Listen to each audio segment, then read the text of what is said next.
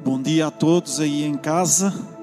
E tal como a Cristina disse, é bom estarmos aqui na casa de Deus, ainda com um número tão reduzido. É quem vocês estão a ver aqui e quem viram, a Cristina e apenas o Isaac, a Catarina e o Manel. E agradecemos, e eu agradeço muito a presença deles aqui, assim como ao grupo de louvor. Já o tive a oportunidade de dizer mas quero dizê-lo aqui publicamente. Vocês são um alento para mim nesta manhã e por isso agradeço-vos por estarem aqui também. E estou certo que lá em casa estarão felizes também e alegres por, apesar de não estarem aqui, mas podermos levar até vós aquilo que temos de melhor, o que Deus fez na nossa vida. Amém? Então, vocês podem ficar sentados agora e é um prazer muito grande para mim poder partilhar a palavra de Deus nesta manhã. E, e na.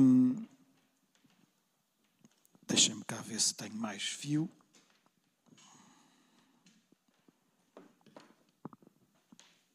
Ok. E na, na sexta-feira, quando a Cristina me pedia o título da mensagem e eu ainda não lhe tinha enviado. E não lhe tinha enviado não era porque me tivesse esquecido, mas porque queria arranjar o melhor título para esta mensagem. E nós sabemos que os títulos não devem ser muito longos, muito extensos e devem resumir ao máximo aquilo que nós vamos falar ou sobre a mensagem. E o título que foi que eu enviei para ela, que a Catarina poderá colocá-lo já, diz: Vale a pena lutar. E dei este título, mas poderia ter dado uma série de outros títulos, e deixem-me dar-vos alguns deles, para assim vocês poderem ter noção daquilo que vamos falar nesta manhã. O que fazer quando as crises apertam à nossa volta? Outro, o que fazer quando à nossa volta está um vale de ossos secos? Como resistir às vozes que se levantam contra nós? O que fazer para não desistir dos sonhos que Deus nos deu? Mais dois, enfrenta os desafios, não fujas deles. E por último, lutemos apenas as batalhas certas. E, na verdade, todos nós já fomos atingidos uma ou outra vez por alguma crise. Crises maiores, crises menores, mas de uma ou de outra forma já todos fomos alcançados ou atingidos com crises na nossa vida. E alguns terão, poderão estar a dizer: Ah, não, eu nunca fui. Então, olhem, está a ser agora, porque neste momento, com a crise que a Covid tem trazido à humanidade e ao mundo inteiro, todos nós, de uma ou de outra forma, estamos a ser afetados. Amém? Todos nós estamos a ser afetados. E quando as crises vêm à nossa vida, quando elas nos atingem e quando elas nos marcam mesmo de verdade, há uma tendência natural do ser humano em procurar arranjar culpados procurar arranjar, espera aí, isto está a acontecer-me, mas porquê? Quem é que provocou isto? Quem é que fez isto? Quem é que originou isto? Porquê é que eu estou a passar por isto? E começamos a pensar A, B, C, D. Não, foi aquele que provocou isto, foi aquele que levantou esta calúnia, foi aquele que levantou este falso discurso, foi aquele que disse isto, que disse aquilo. E arranjamos mil e uma pessoas para culpar por causa daquilo que nós estamos a passar, por causa daquilo que atingiu a nossa vida. Por vezes, essas crises levam-nos a desistir de coisas que nós nunca deveríamos desistir. Levam-nos a baixar os braços, levam-nos a abandonar aquilo que Deus colocou dentro do nosso coração e que é chamada de Deus para nós. Não desistimos por nós próprios, é o que nós dizemos, Desistimos porque o A, o B, o C e o D nos fizeram isto, aquilo e aquele outro. Eles realmente são os verdadeiros culpados de nós estarmos onde estamos. Eles realmente são os verdadeiros culpados da nossa inércia, de nós estarmos de braços baixos ou de braços cruzados sem fazer qualquer coisa. Nós até queríamos fazer, mas por causa deles não vamos fazer. E é muito fácil dizermos: eu não fiz porque ele, eu não fui porque ela, ou eu não estou porque eles. E com isto, o que é que eu quero dizer com esta introdução? É muito fácil nós lançarmos culpas para aqueles que estão à nossa volta daquilo que nós não fazemos e que devíamos fazer. E é muito fácil eu justificar as coisas que eu não estou a fazer e que deveria fazer com as as coisas que as pessoas à nossa volta fazem para tentar justificar a minha inércia. Mas eu gostaria de chamar a vossa atenção para uma passagem bíblica que todos nós conhecemos tão bem, tão bem, tão bem. E os que estão aqui também conhecem tão bem. E encontra-se em Efésios capítulo 6. E ainda que nós sintamos que estamos com toda a razão do mundo, eu gostaria que se lembrassem disto os que estão aqui, os que nos estão a ouvir em casa. E lembrem-se o que diz em Efésios 6, versículo 12. Porque a nossa luta não é contra a carne e o sangue, mas sim contra os principados. Eu vou repetir esta primeira parte.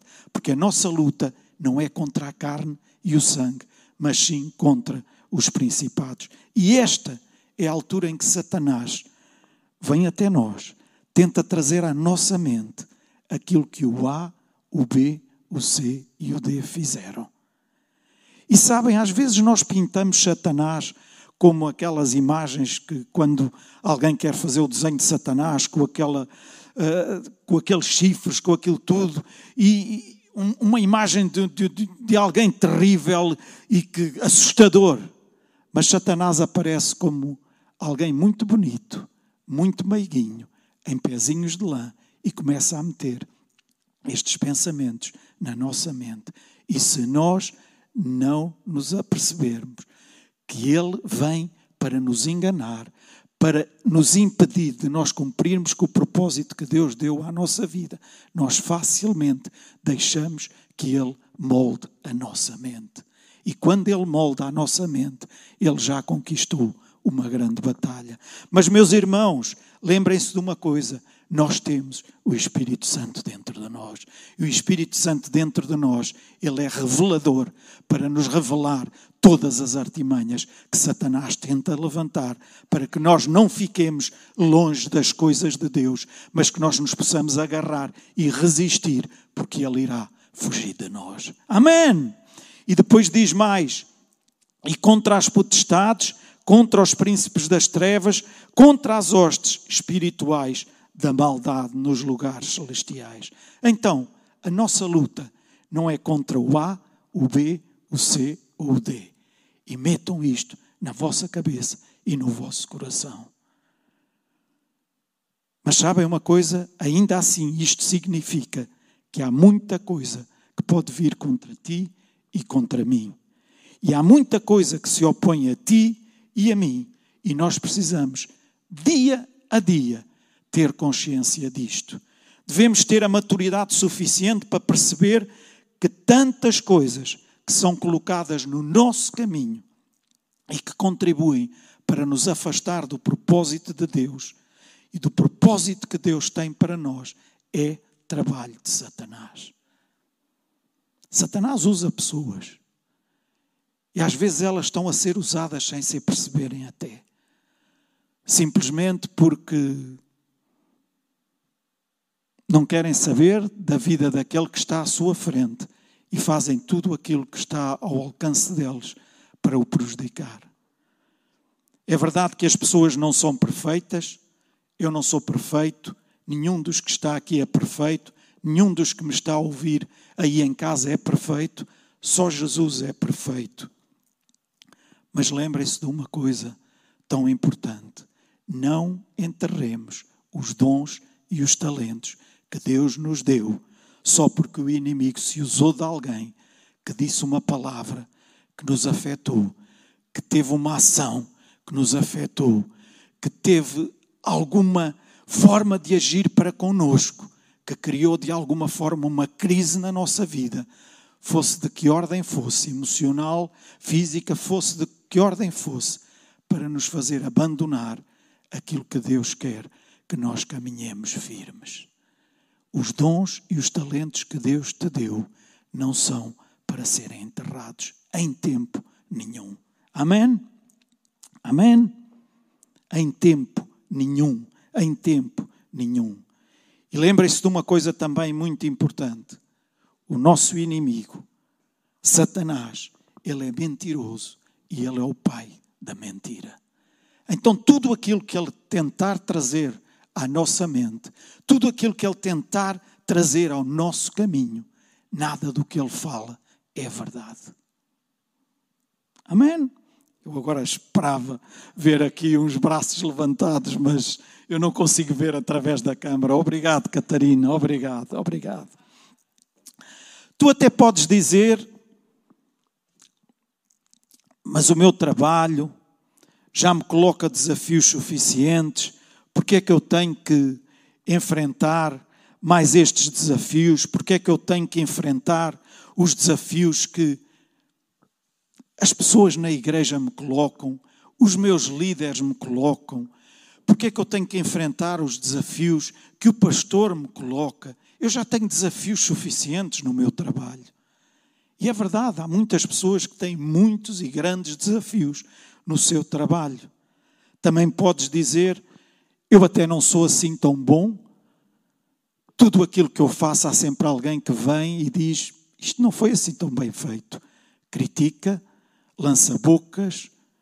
Eu não estou disposto a ouvir mais isto, então eu prefiro não fazer nada, sentar-me no meu lugar, ficar quietinho. E agora, com a história da pandemia, inclusive sem estarmos na casa de Deus, sem nos reunirmos, sem estarmos juntos semanalmente, a tendência ainda pode ser maior. Mas lembrem-se de uma coisa tão importante: sem nos apercebermos, nós estamos a ceder àquilo que é o propósito do nosso inimigo. E acredito que nenhum de nós, temente a Deus, filho de Deus, quer ceder ao propósito do inimigo. Então é tempo de enfrentarmos os desafios e não fugirmos deles. Por maiores que eles sejam, por mais que nos possam pôr à prova, enfrentemos os desafios que são colocados à nossa frente e não fujamos deles. Amém? Exemplo de Josué. E hoje eu gostaria de partilhar convosco dois exemplos. O primeiro é o de Josué, e em Josué 1, versículo 6, começa por dizer o seguinte: esforça-te e tem bom ânimo. Noutra tradução, ser forte e corajoso. E nós sabemos que logo após a morte de Moisés, Josué assumiu a liderança do povo de Israel.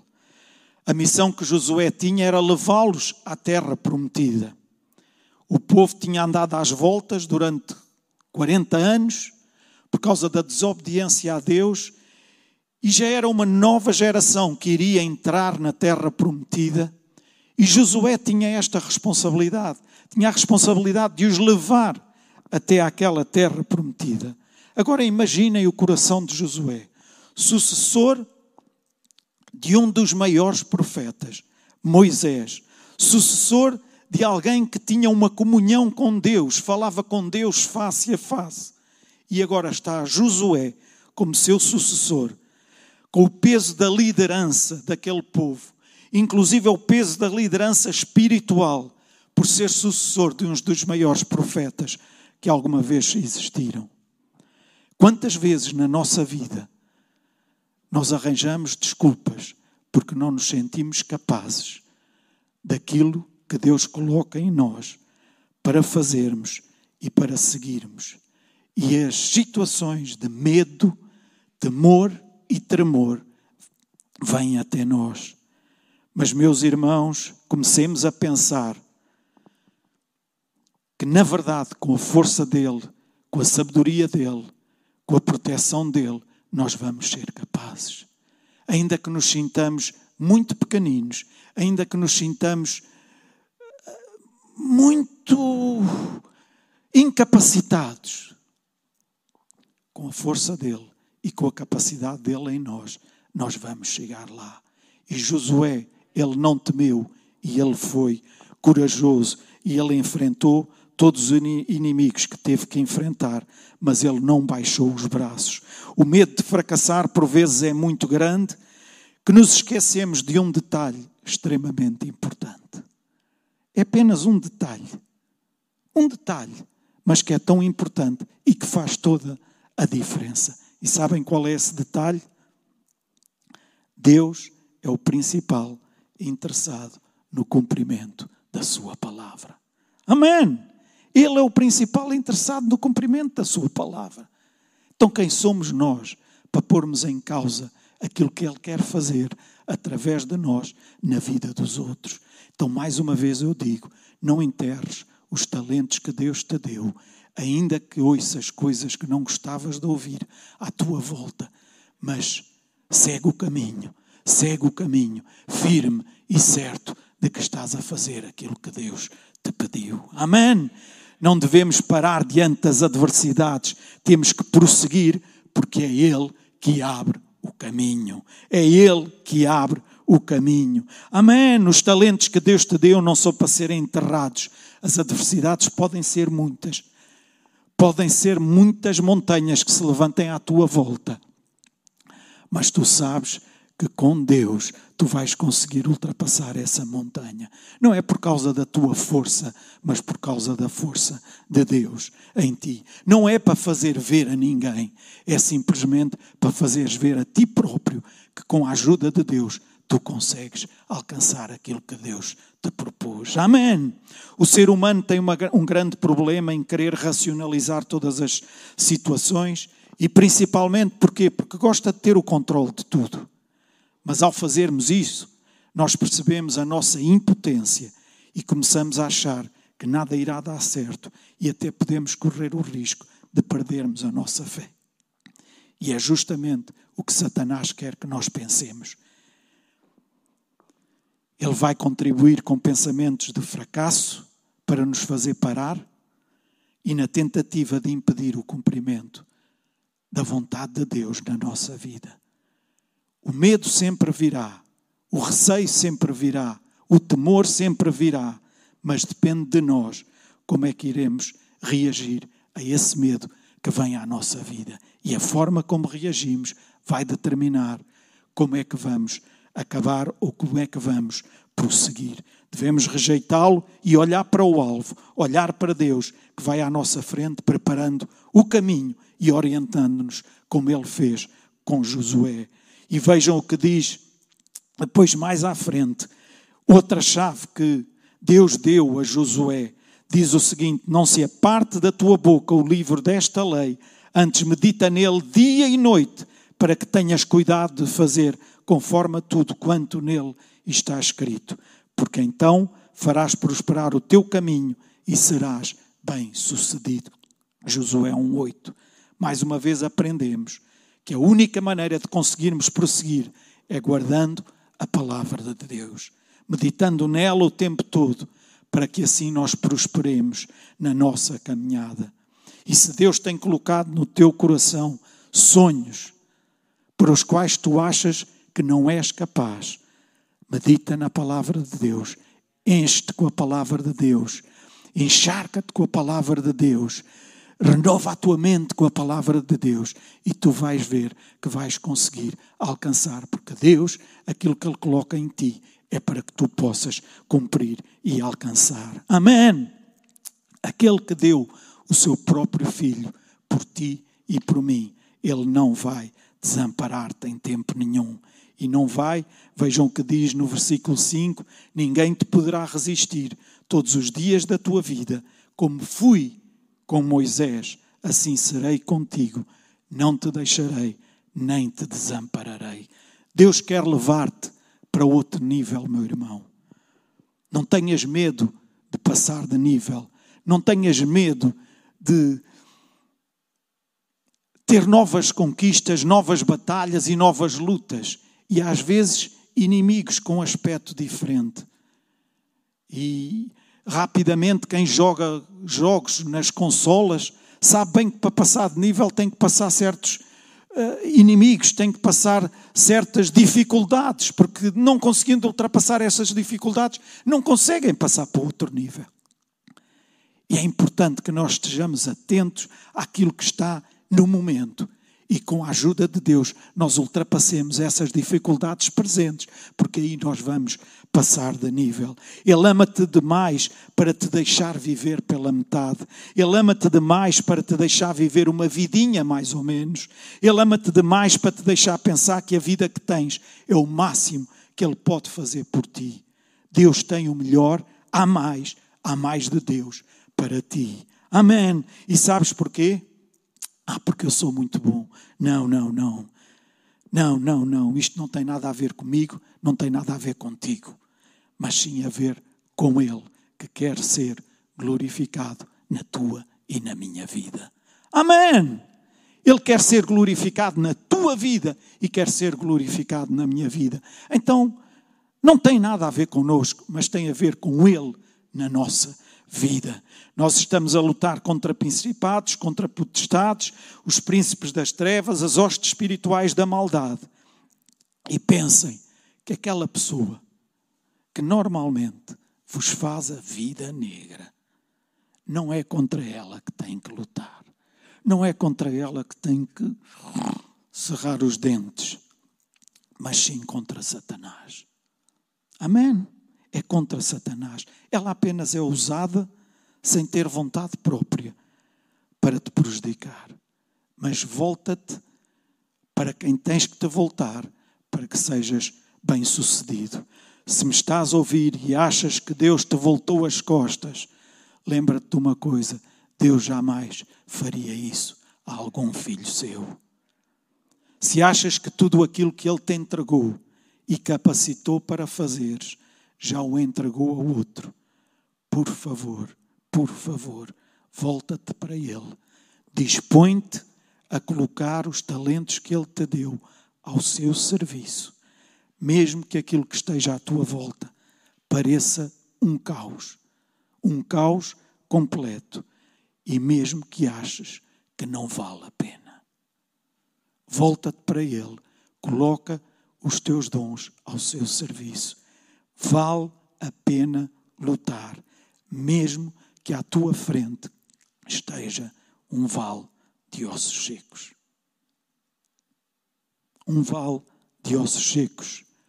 Vale a pena lutar, mesmo que à tua frente esteja um vale de ossos secos. E vamos para o segundo exemplo. Ezequiel 37. Que panorama! Um vale de ossos secos. Israel ficou cativo, a Babilônia tomou posse de Israel devastou, destruiu, só existiam ruínas. Mas sabem, o problema não eram as ruínas, mas sim os olhos do profeta. E Deus pergunta ao profeta: O que é que estás a ver?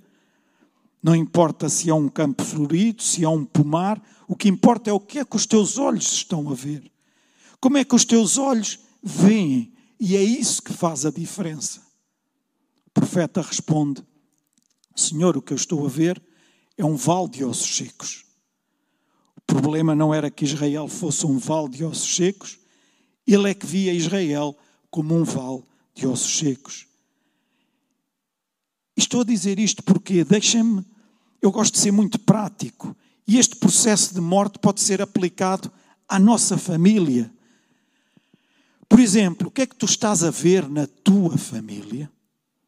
O que é que tu estás a ver na tua geração? O que é que tu estás a ver no fruto do teu trabalho?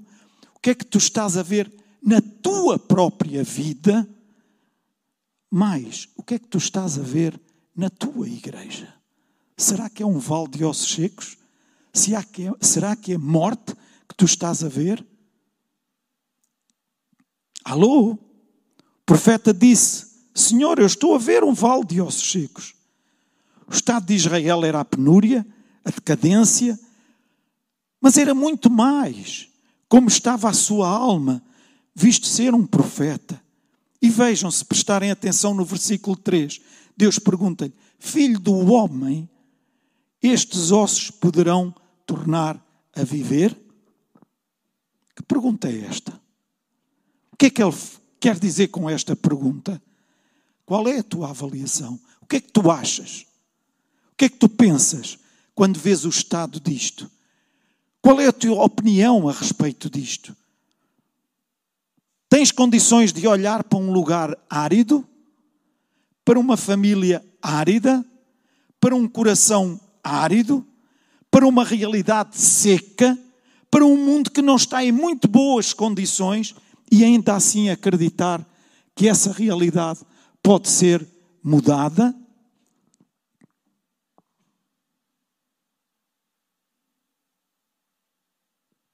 Pensemos um bocadinho. Tens condições de acreditar que esta geração não é o fim? Tens condições de acreditar que daqui para a frente não é ir montanha abaixo? Como tantas vezes ouvimos pessoas a dizer, isto agora é de mal a pior. Não esperem por dias melhores. E pior, não ouvimos somente lá fora, ouvimos aqui dentro também. Hoje só tens condições de acreditar que não estamos rumo ao fim? Ezequiel, tens esperança de que esse quadro que tu estás a contemplar, ele pode mudar? Tens condições para acreditar que esses ossos secos podem viver? Como é que tu olhas para a tua vida? Como é que tu olhas para a vida daqueles que estão à tua volta? Como é que tu olhas para a vida da tua igreja? Ah, quer dizer que está tudo perfeito? Não, não está tudo perfeito. Mas tu olhas com olhos que veem que há capacidade para mudar e onde há morte pode existir vida. Amém? Será que olhas dessa forma? Ou olhas dizendo: não, não, isto é cada vez vai sendo pior, até que acaba por morrer completamente? Onde Deus está, e onde Jesus está, a vida é uma constante. Amém! E a vida anula a morte. Há capacidade de acreditar que um quadro árido não ficará para sempre assim. Chama-se esperança. Oh, meus irmãos, e nós somos homens e mulheres cheios de esperança. Amém! O que é a esperança? A esperança é olhar para uma realidade seca, fria, feia, degradada, e mesmo diante desse quadro, eu ter condições para continuar e não desistir. Amém! Porquê? Porque eu tenho esperança. E agora deixem-me dizer-vos isto, e se calhar alguns não vão concordar comigo. Mas olhem, a esperança é o que nos dá vontade de lutar, não porque vai resultar, mas porque vale a pena.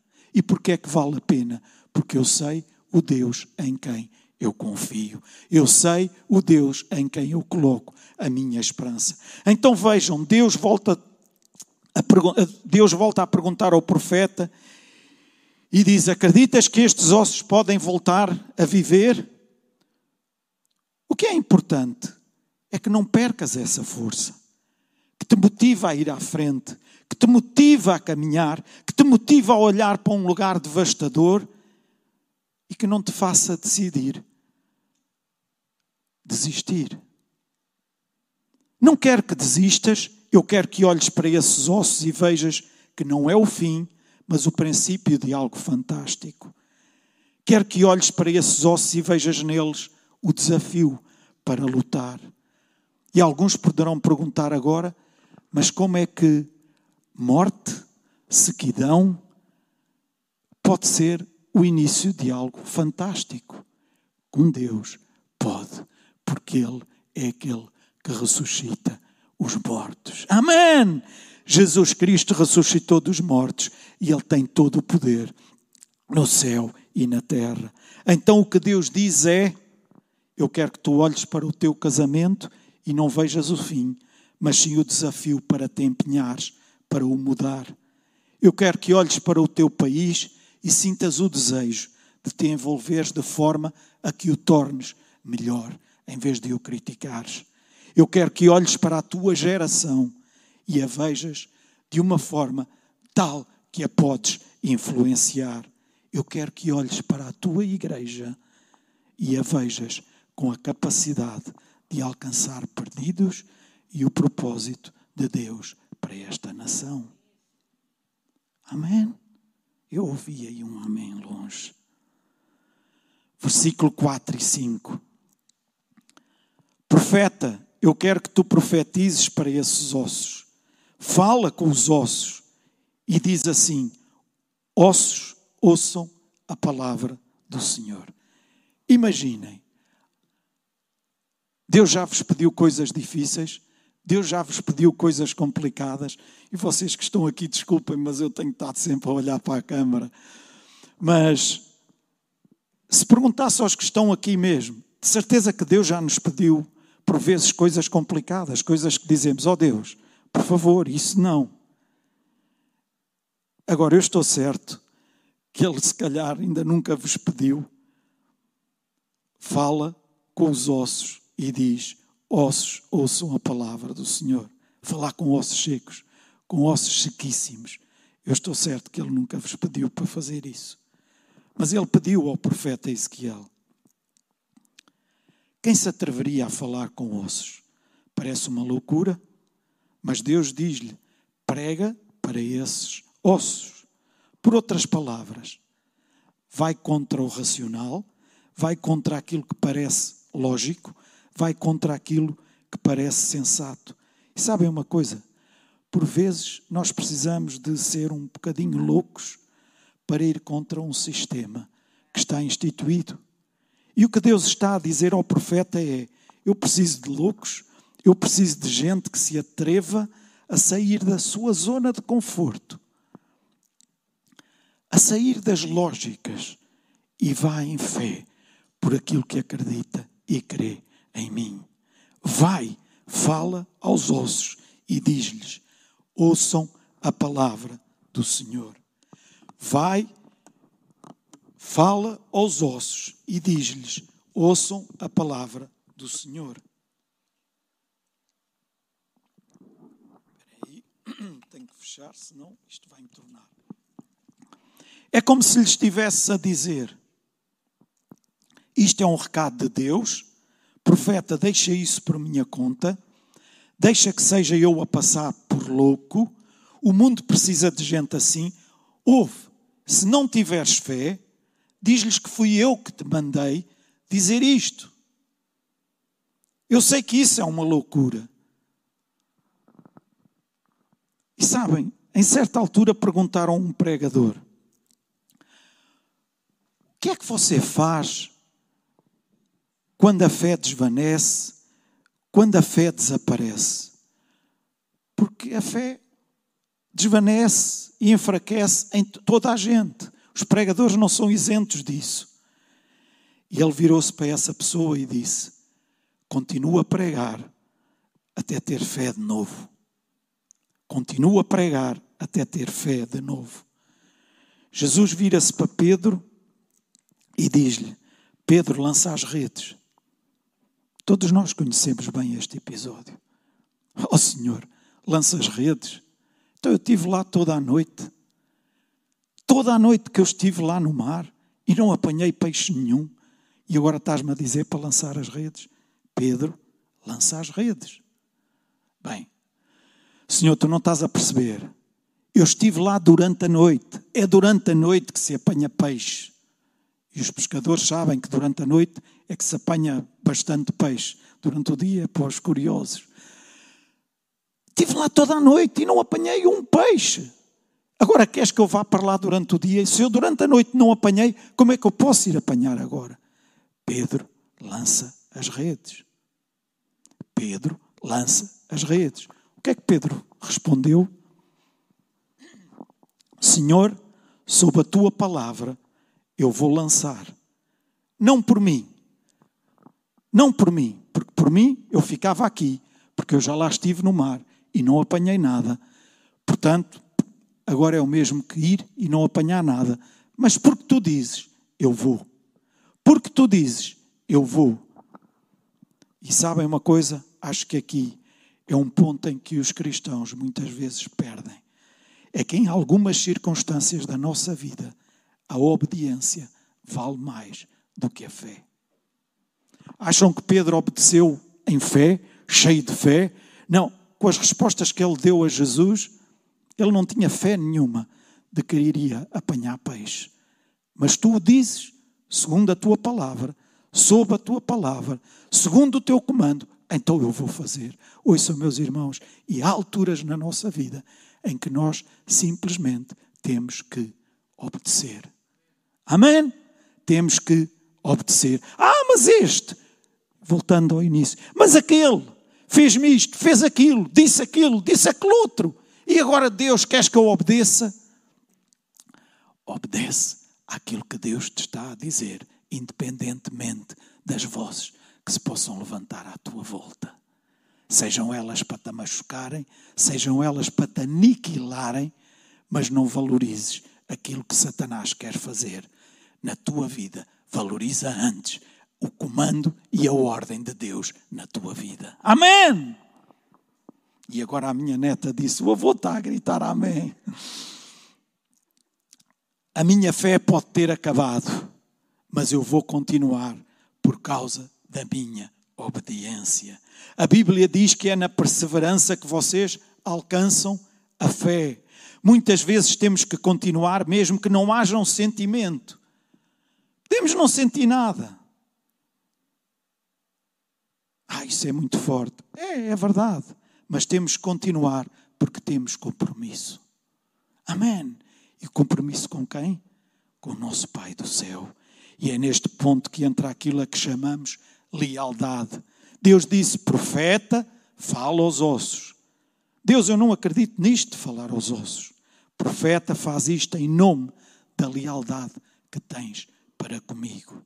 Por isso a Bíblia é bem clara e diz lá em Lucas 9,62: aquele que lança mão do arado e olha para trás não é apto para entrar no reino de Deus. Em Hebreus mais diz ele detesta quem começa e larga as coisas a meio do caminho. Então, faz isto em nome da lealdade e da perseverança. Não abandones aquilo que Deus te deu para tu fazeres. A chamada que Deus colocou na tua vida, independentemente das crises que possam estar à tua volta, independentemente das vozes que se possam levantar à tua volta, não valorizes aquilo que não deves valorizar. Amém. Versículo 7 e 8. E vamos, estamos a partir para a conclusão. Eu profetizei conforme a ordem recebida. Enquanto eu profetizava, houve um ruído, um barulho de ossos que batiam contra ossos e se juntavam, cada osso ao seu osso. Olhei, e eis que havia tendões sobre eles, e cresceram as carnes, e se estendeu a pele sobre eles, mas não havia neles o espírito. Sim, o profeta profetizou e aconteceram coisas. E como é fácil nós darmos por contentes com vitórias pela metade, com triunfos pela metade. Que bom, conseguimos, já está. Deus disse sim, os ossos cobriram-se de tendões, de carne, de pele, mas ainda não terminou. Não pares agora. Ainda tens algumas coisas para fazer. Não desistas a meio. Já conseguiste alcançar uma parte, mas continua. Ainda não terminou o que tinhas para fazer. Tens que ir até ao fim. Ainda tens que profetizar o Espírito. Então não pares agora. Deus diz: os ossos já têm tendões, já têm carne, têm pele, mas não têm Espírito. Tens que profetizar o Espírito. Se não, os fizer, se não o fizeres, irás fazer parte do clube dos medíocres, porque ficou a meio caminho. Versículo 9: Então ele me disse: profetiza ao Espírito, profetiza ao filho do homem e diz-lhe: Assim diz o Senhor Deus: Espírito vem do norte, vem do oeste, do sul e do oeste. Vem espírito dos quatro cantos e sopra sobre estes ossos para que eles vivam. Diz isto, profeta: Não desistas agora, eles ainda precisam do Espírito. Sabemos que no versículo 10 o profeta profetizou e depois vejam o que diz o versículo 11. Então me disse: Filho do homem, estes ossos são toda a casa de Israel. E notem aqui: E eis que dizem: Os nossos ossos se secaram e pereceu a nossa esperança, nós estamos cortados. Agora deixem-me fazer-vos esta pergunta: Será que é isto que Deus está a dizer? Os nossos ossos secaram e a nossa esperança se desvaneceu? Quem é que diz isto? Segundo o que está aqui escrito, e eis que dizem. Quem é que diz isto? O senso comum. Toda a gente está a dizer o mesmo. O que Deus está a dizer ao profeta é: profeta, não acredites o que toda a gente está a dizer. Não vás com a maioria. Toda a gente está a dizer isto, mas tu não vais dizer. Vai noutra corrente. Levanta-te, tu és de outra espécie. Tu és de outra espécie. Toda a gente diz que não há mais solução, mas nós não somos o toda a gente. Aleluia! Toda a gente diz que não há mais hipótese, mas nós não somos o toda a gente. Eis que dizem o toda a gente pode dizer que não há mais solução para a tua vida, que não há mais solução para a situação que estás a viver, mas tu não és o toda a gente, por isso fala em conformidade com aquilo que Deus diz a teu respeito. Amém! Eu não sou parte de toda a gente, tu não és parte de toda a gente.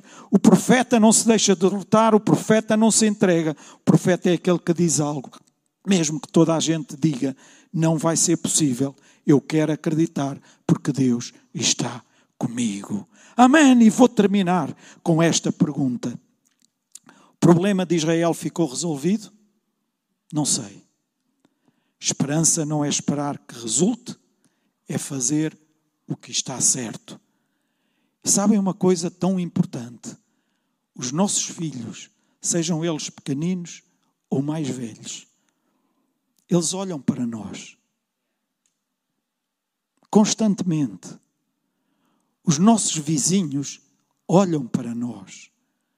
Os nossos colegas de trabalho olham para nós. Os nossos colegas de escola olham para nós. Deus diz que a nossa vida é como se fôssemos astros, estrelas, como se fôssemos faróis que iluminam. E eu pergunto: qual é a impressão que nós estamos a deixar? para aqueles que nos observam? Será que os teus filhos têm orgulho em ti porque veem que tu és uma daquelas pessoas que tem prazer em servir a Deus e que dá tudo para fazer pela causa de Deus, servindo e colocando os dons que Deus te deu ao serviço de Deus na sua casa? Será que os teus filhos têm orgulho em ti, porque tu és alguém que amas o teu próximo. Tiras tempo para eles também, mas que amas o, o teu próximo e procuras o melhor para o teu próximo. Ou será que o exemplo que dás é não vale a pena? Não vale a pena. Jesus disse: Vocês são minhas testemunhas. Muitas vezes temos que ir contra realidades hostis para que vivamos num mundo minimamente humano. E nesta manhã eu quero desafiar-vos, a todos nós, a que não cruzemos os braços e a sermos meio loucos para fazer aquilo que Deus nos pede a cada dia e que não digamos mais, não vale a pena. Eu já ouvi tanta gente dizer: não vale a pena. Ai, mas vamos. Não vale a pena. Para quê? Não vale a pena. Vocês nunca ouviram? Se calhar já o disseram. Então arrependam-se diante de Deus e não digas mais, não vale a pena. Porque tu tens que saber que alguém achou que valia a pena lutar por ti. E esse alguém é Jesus Cristo. Imaginem se Jesus tivesse dito: não vale a pena. Imaginem onde é que estaríamos se Jesus tivesse dito a nosso respeito: não vale a pena.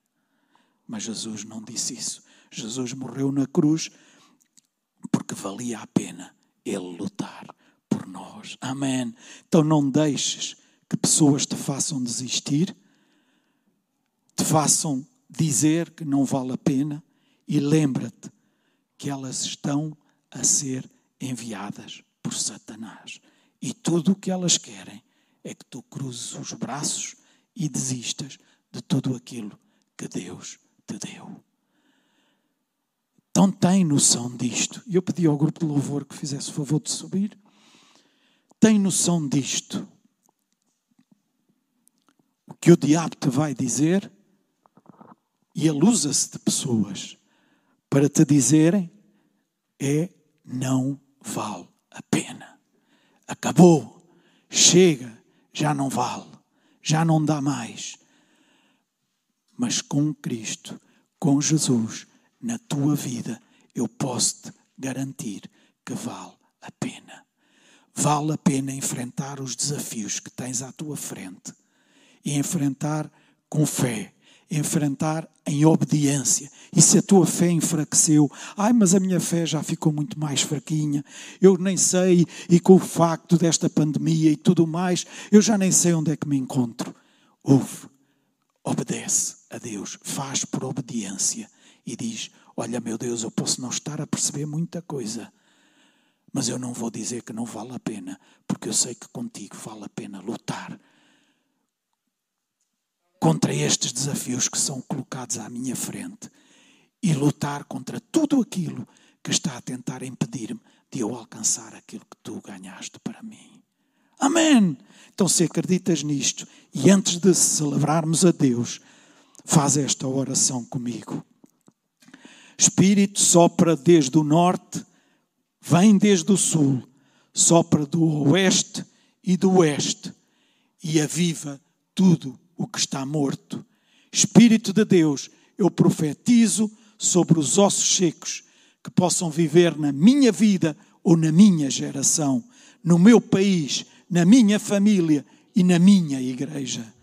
Que esses ossos secos possam viver, porque assim diz o Senhor, eles se levantarão em nome de Jesus. Em nome de Jesus. Os ossos secos ganham carne, ganham tendões e ganham vida por causa de Cristo Jesus. E Pai, nós te glorificamos nesta manhã, porque nós podemos ver ossos secos a terem vida, a terem vida, a terem vida, que és tu que a dás.